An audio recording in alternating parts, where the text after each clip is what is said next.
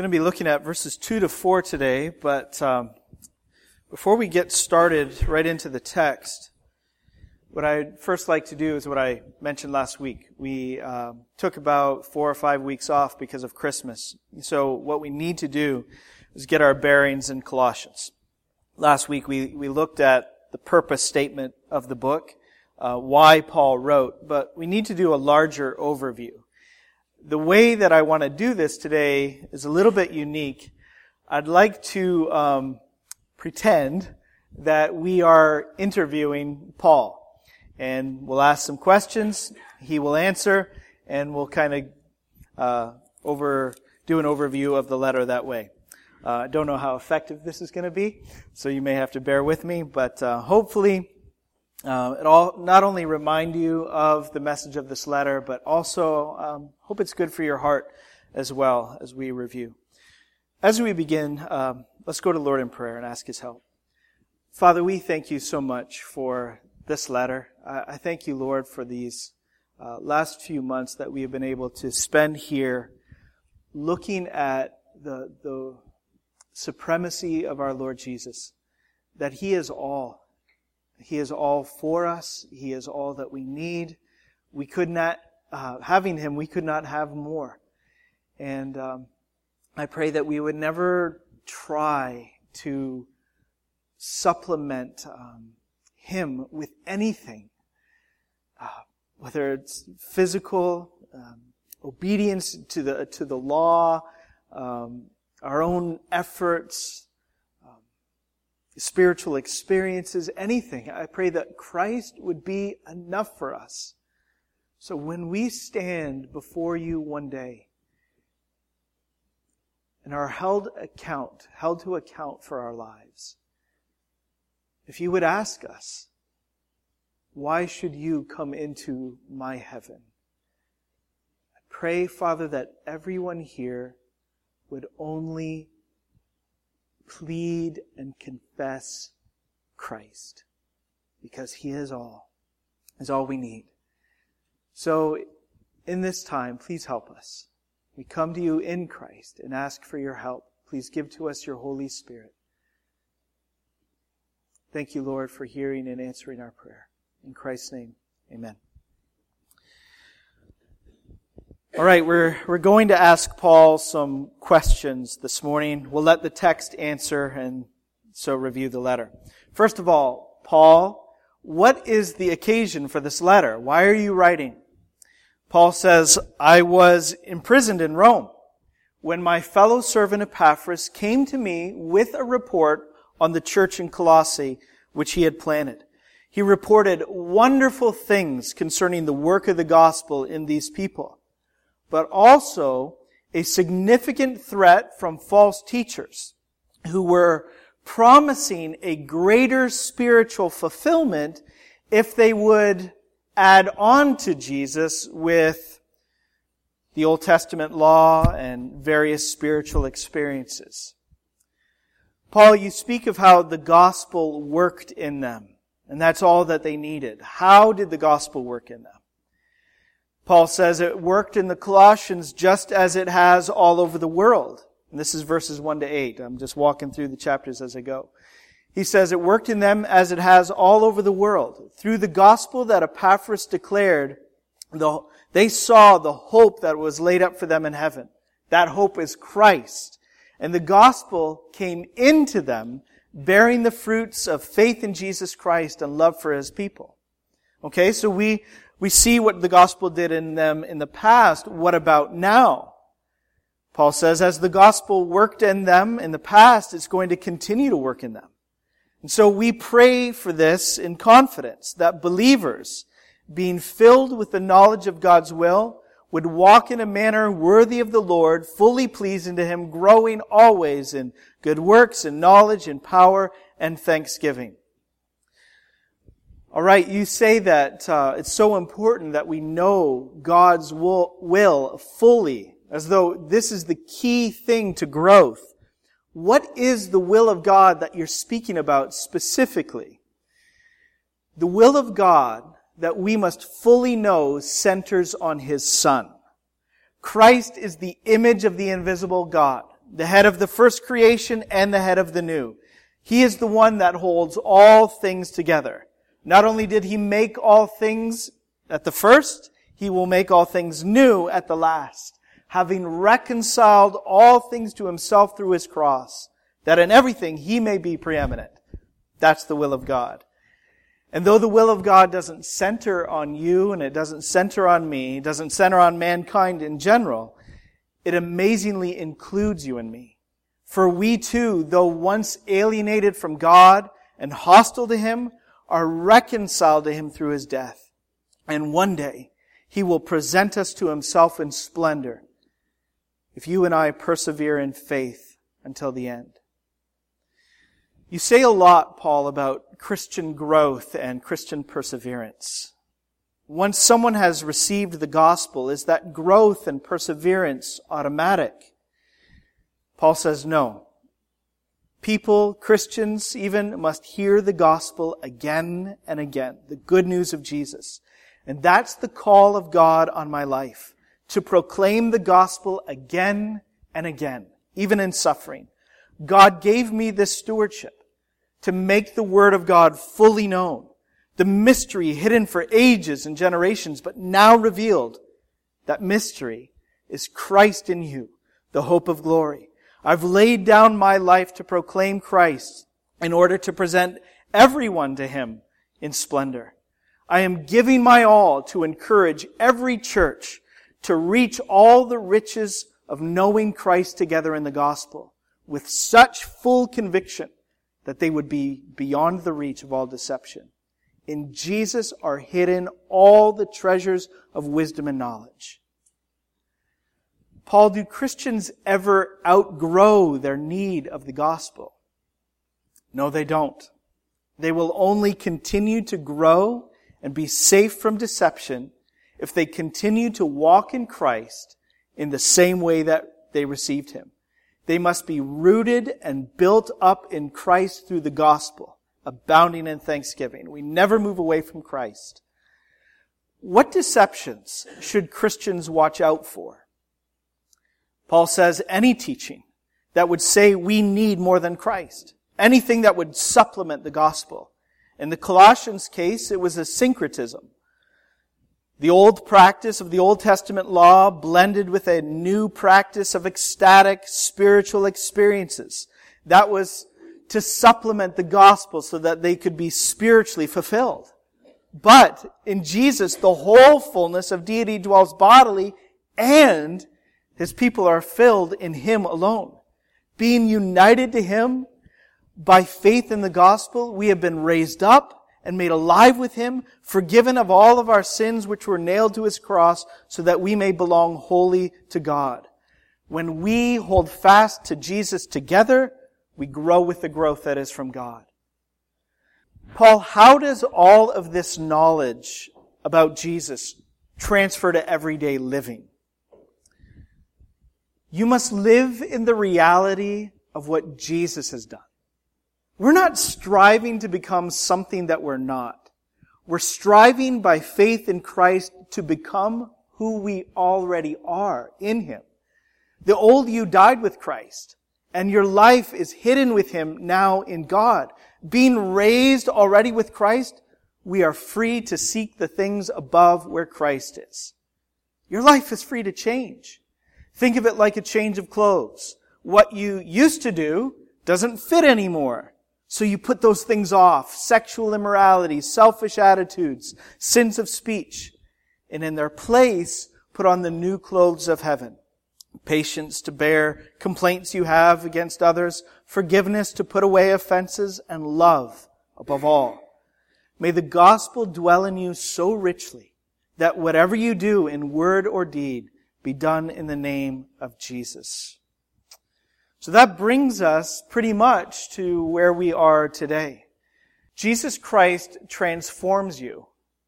His presence in your life by the Holy Spirit transforms you completely. And one of the things that we were looking at lately is that as Jesus transforms us as individuals, He transforms all of our relationships as well. He transforms our relationships with each other in the church. Even though we may come from very different backgrounds, different ethnicities, different religious backgrounds, and so on, different, say, um, different economic status. We become one in Christ. Our relationships are transformed. Our relationships are also transformed in the home so that a man in Christ and a woman in Christ, husband and wife, treat each other completely differently. That relationship is transformed. The relationship between parents and children is transformed, even between, in that setting, even between slaves and masters. And also what we're going to see today as we get on um, is that our relationship with the world is transformed. I want to read uh, verses 2 to 6 of chapter 4, okay, together? And um, what we're going to see in, total is that our, how our relationship with the world changes. We're going to see two things in particular. Our relationship changes to the world through prayer. And then second, also through the proclamation of the gospel. That's verses 5 and 6, the proclamation of the gospel. And uh, we're going to talk about that, Lord willing, next week. But let's read all of these verses. Hear the word of the Lord. Continue steadfastly in prayer, being watchful in it with thanksgiving. At the same time, pray also for us. Paul is speaking about himself and his missionary team, that God may open to us a door for the word, to declare the mystery of, a, of Christ, on account of which I am in prison, that I may make it clear, which is how I ought to speak. Walk in wisdom toward outsiders, making the best use of the time. Let your speech always be gracious, seasoned with salt, so that you may know how you ought to answer each person. Let's look at the beginning of verse 2 again. Continue steadfastly in prayer. Prayer is to your spiritual life what breathing is to your physical life. It would be so nice if praying was as easy, came as naturally and involuntarily as breathing does. Wouldn't it? It doesn't, though, and we know that by experience, that the discipline of prayer is formed uh, through diligence, through hard work, because praying is a hard thing to do.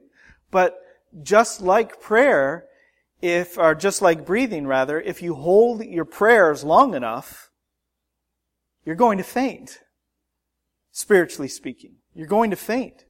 Now, people have a lot of struggle with prayer, especially right off the bat, um, when we realize that, that God is sovereign, that He rules all the world and rules all of history. The Bible says He knows the end of all things from the beginning. So how does that work with prayer? How do you reconcile the sovereignty of God, the omniscience of God, his perfect decrees and all of that with our responsibility to prayer. And how can prayer and asking for things from God be meaningful in any way if God is ultimately sovereign? How can it change things? And people always ask this question. I think every believer at some point is going to ask something along these lines. But we have to hear the Word of God. This is not the way, the way that we talk about prayer and that struggle with it, this is not the way that the Bible speaks about prayer. Listen, the Bible says the prayer of a righteous person has great power as it is working. Elijah was a man with a nature like ours, and he prayed fervently that it might not rain. And for three years and six months it did not rain on the earth. Then he prayed again, and heaven gave rain, and the earth bore its fruit. Now, I can understand, of course, when we say, okay, so prayer can't ultimately change things if God already knows what is going to happen and even has arranged all that's going to happen. And that's, um, it's partially right. It definitely is partially right. But this is the way that I think, I don't know if this will be helpful to you, but it's kind of helpful to me, so let me give it a shot. Imagine that you are at the end of all things. The end of history. It's the end of the road where all things have worked together to bring about all good at last. Okay? It's the final destination. So you're looking down at the end of all things. Now look back. Look back up the whole road of history. And what do you see? You see the road that God laid down before time began for all things to travel. And yet that road of history is anything but straight and anything but uneventful. There are so many turns along the way. You know, changes in direction, switchbacks, and so on. Why are there turns on the road of history, which God laid down before time began? For one, because God's people pray. But wait a second, how, how can the changes be our prayers if the road has already been laid down before time began? That's true, but those things, those turns, those changes, switchbacks are still our prayers. Because our prayers, you have to understand this, our prayers are one key means that God decreed to turn things. Our prayers are one key means God decreed to reach the ends that He has established. It's not only the end that He has established, but the means as well. And one key means for change of direction and so on is prayer. I know that still doesn't solve everything, but I hope you can see that a little bit. God established before time began our prayers as one key means to reach the end of all history. So we don't know all of the ins and outs of prayer. And we're not meant to know all of the ins and outs in prayer. But you and I both know that we are utterly dependent upon the power of God. And the way we depend on God is prayer. The way that we receive His power is prayer. So no matter how much we can't solve it perfectly, and it's just true that the sovereignty of God and the meaningful responsibility of man are um, can't perfectly be solved. They're intention, but both are held up as true at the one same time. We can't solve these things, but we should never give, give up on prayer because we can't. We would be fools not to pray. When God commands us and gives us so many examples of answered prayer again and again, and He bids us to pray. He welcomes us before His throne of grace to receive grace and mercy for our time of need. We would be fools not to pray and to be constant in prayer. So yes, it's hard. It is very hard. Prayer is hard work. It's strenuous. We need to work at it so that we become constant in prayer. Um, perhaps another way to think of it is um, you know, if, if God promises a farmer an abundant harvest for that, for that growing season, that man, that woman would be a fool to, to sit on their hands during sowing season and just wait for things to grow on their own. What does the farmer do instead?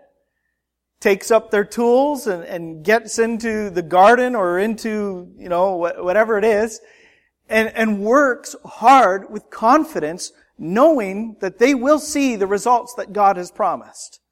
It's the same way with prayer. It's the tool that God has given us to see the results that He has promised. Prayer is our work in the field to reap in time what God has promised us. Paul says in the second part of verse 2 that constant prayer is how we stay watchful. Jesus used the very same word that Paul does here. That word watchful. Christ used the same word in the garden with Peter, James, and John.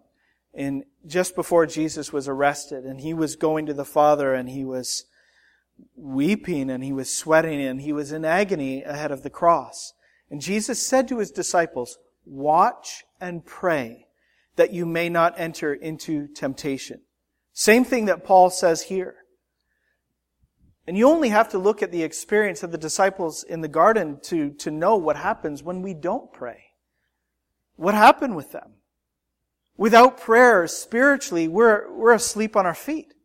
We're unaware of what the devil's scheme is. We're unprepared when the time for action comes, and we're unable and we're unwilling to do the hard things when we don't pray. If we're not watchful in prayer. But through prayer we grow strong.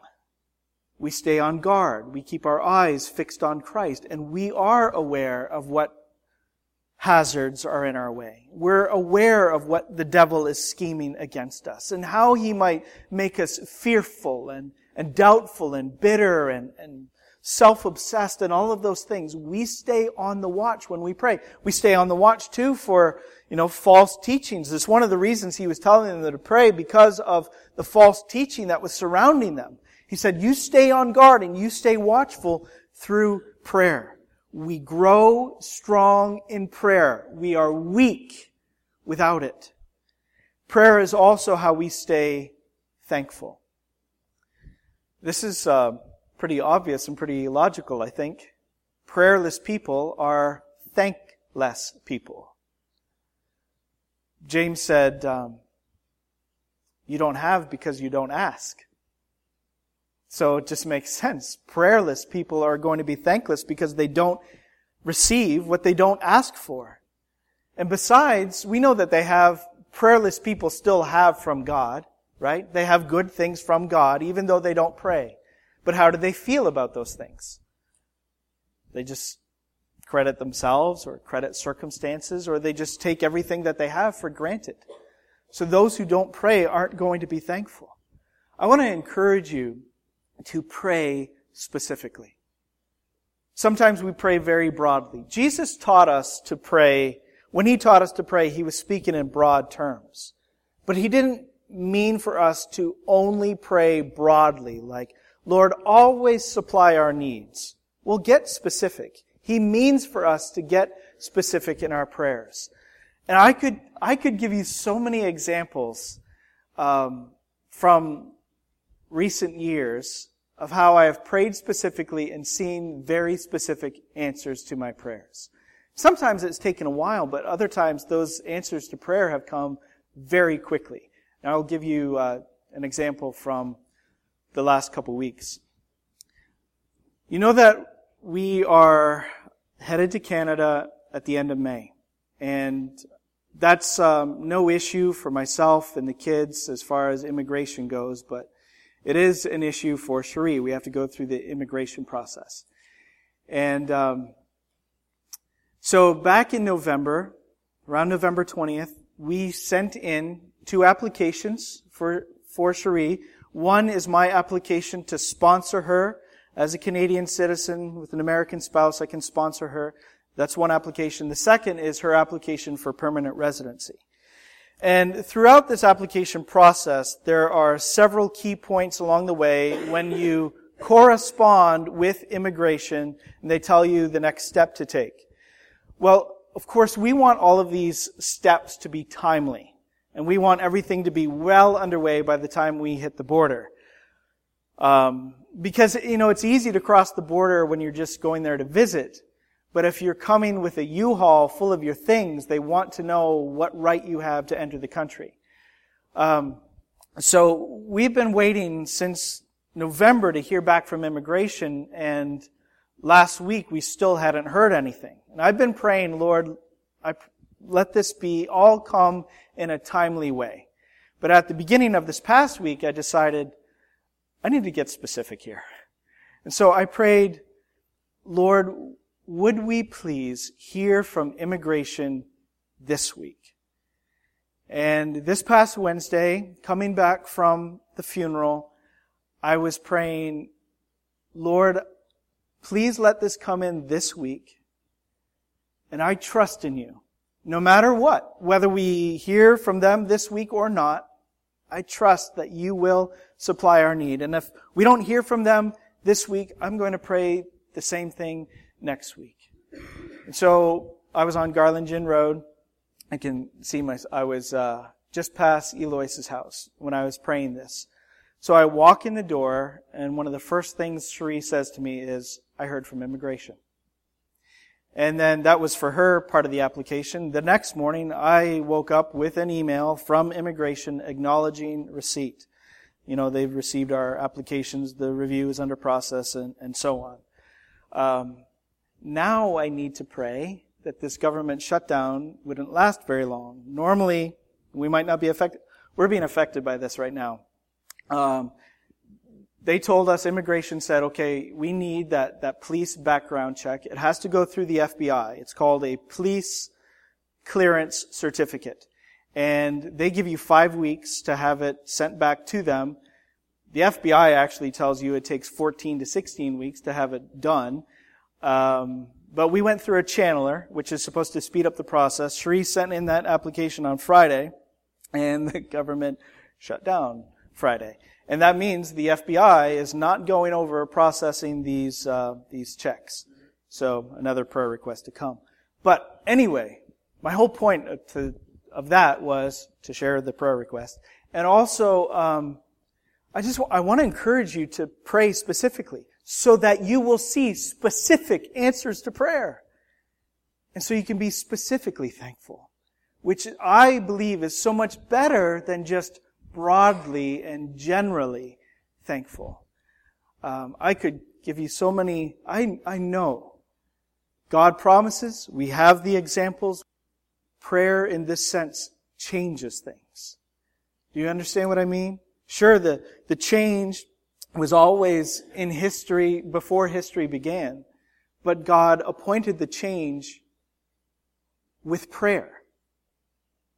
He decreed not only the change, but the prayer. Okay? So pray, and pray specifically. Let's go on to verses 3 and 4. Let's read these again. He says, At the same time, pray also for us, that God may open to us a door for the word to declare the mystery of Christ on account of which I am in prison, that I may make it clear, which is how I ought to speak. Again, Jesus transforms our relationships.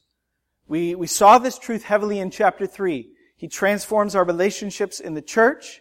He transforms our relationships in the home, transforms our relationships in the workplace. That's what we were talking about last week. He also transforms our relationship to the world we have, by the grace and the mercy of God, all those who have believed in Jesus Christ have been transferred from the domain of darkness into the kingdom of God's dear Son. Now we're insiders, so to speak. Looking outside with great concern for those who are yet lost, who remain under the domain of darkness. We want them to be as we are. We want to see them saved. But they're not seeking God. Not on their own. They're not seeking God. We must seek them through God. And though there are two ways that we may seek the salvation of the lost, speaking from Colossians. This is not exhaustive. But Paul gives us two key things. Praying for the work of the word and proclaiming the word. Proclaiming for the work of the gospel and, and praying um, and proclaiming the word of the gospel. I don't know what I just said. Praying and proclaiming. That's what we need to do. And Paul gives us two things here in verses 3 and 4 as we pray. So next week we're going to focus on proclaiming. Um, Paul gives us two things to pray for. First, opportunity for the word, and second, clarity of the word.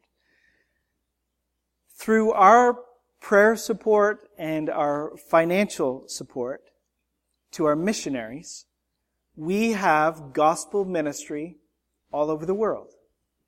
We have a gospel ministry in Croatia through Matt and Ellen.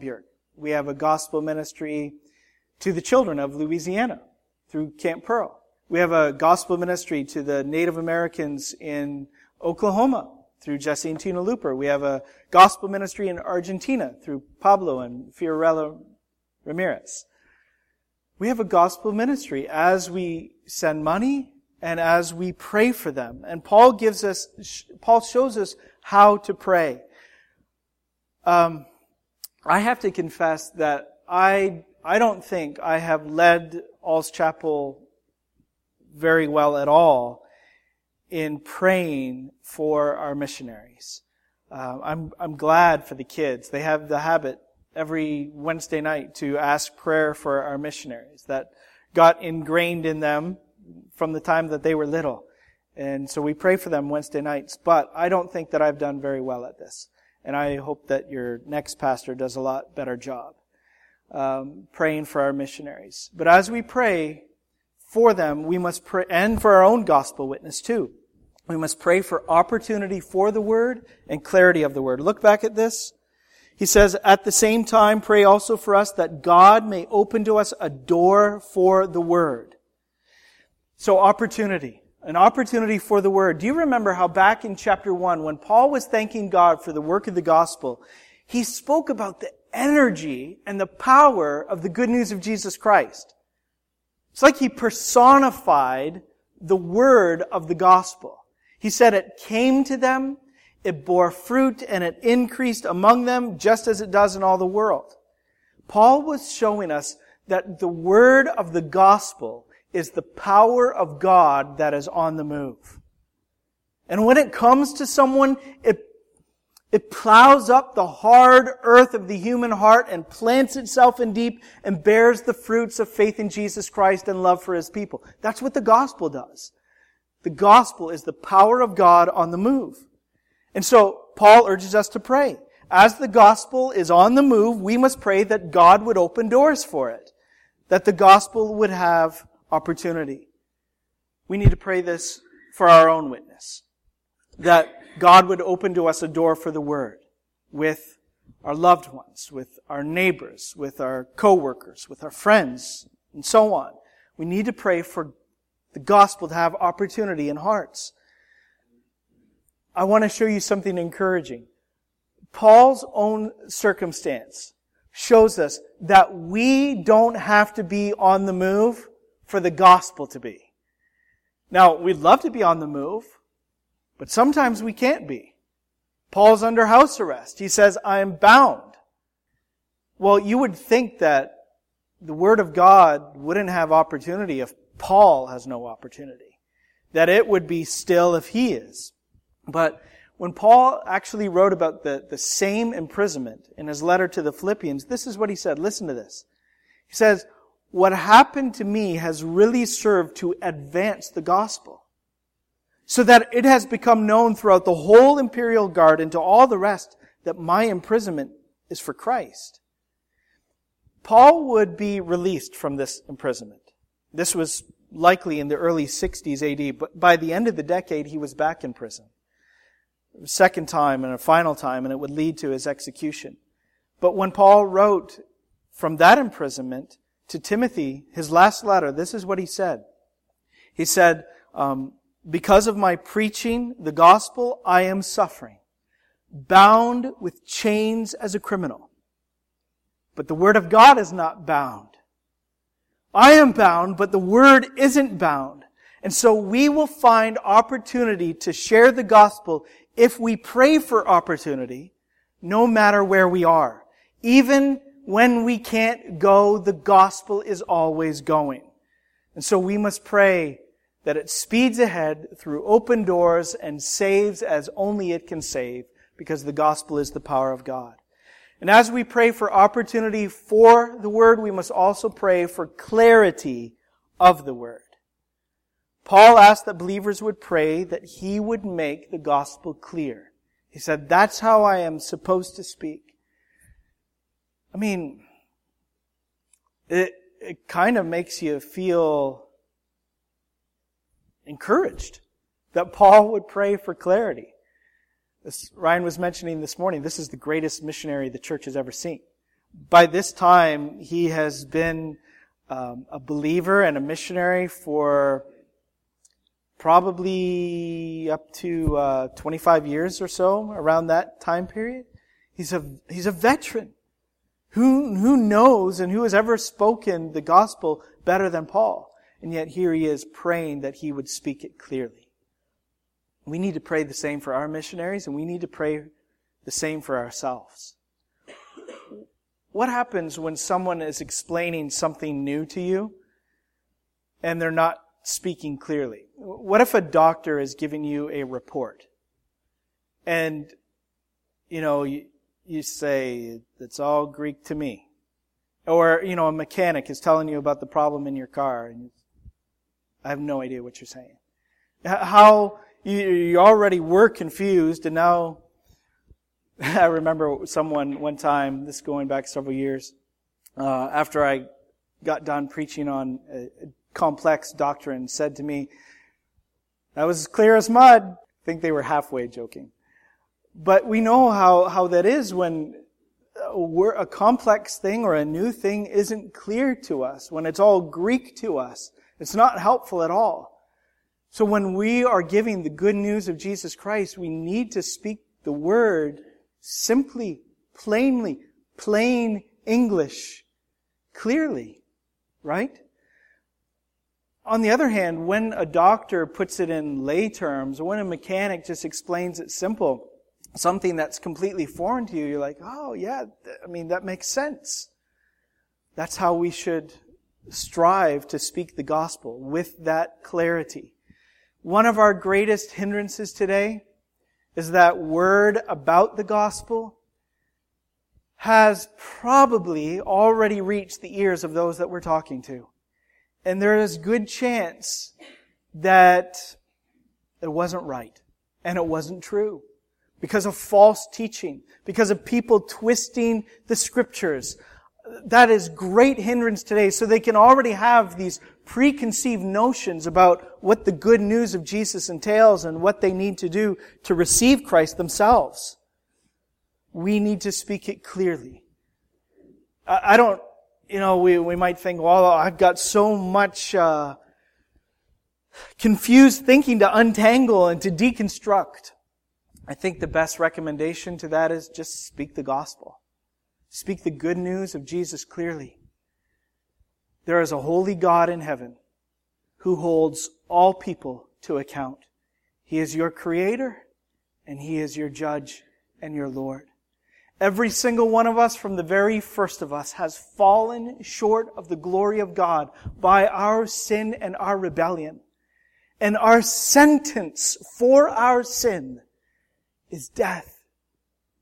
But God in His great love has sent His own Son to live as we could not live, perfectly righteously before God, and has sent him to die the death that we could not die and pay the debt.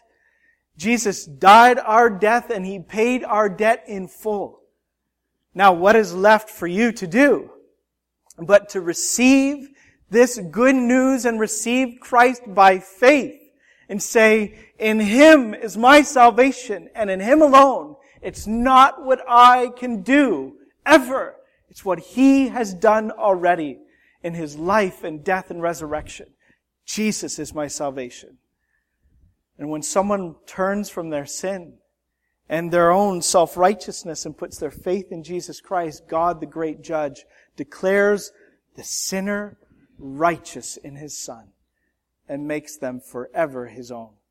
That's the gospel. It's God, man, Christ response. And we're going to talk more about how we proclaim it clearly next Sunday, Lord willing.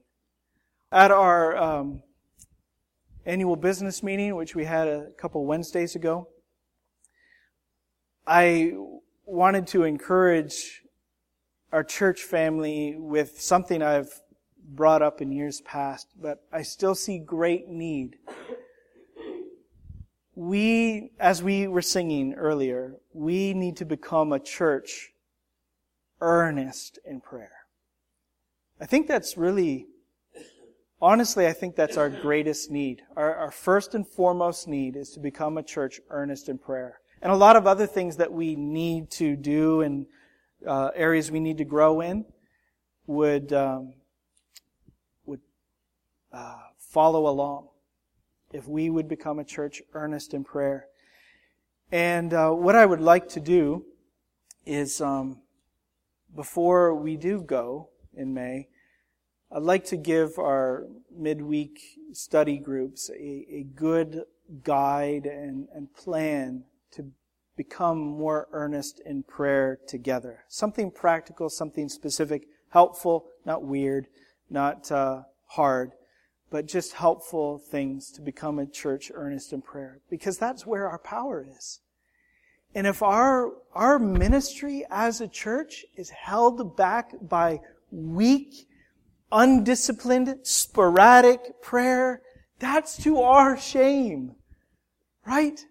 Because our power is in prayer. And God has promised the church power as we trust in Him with our prayers.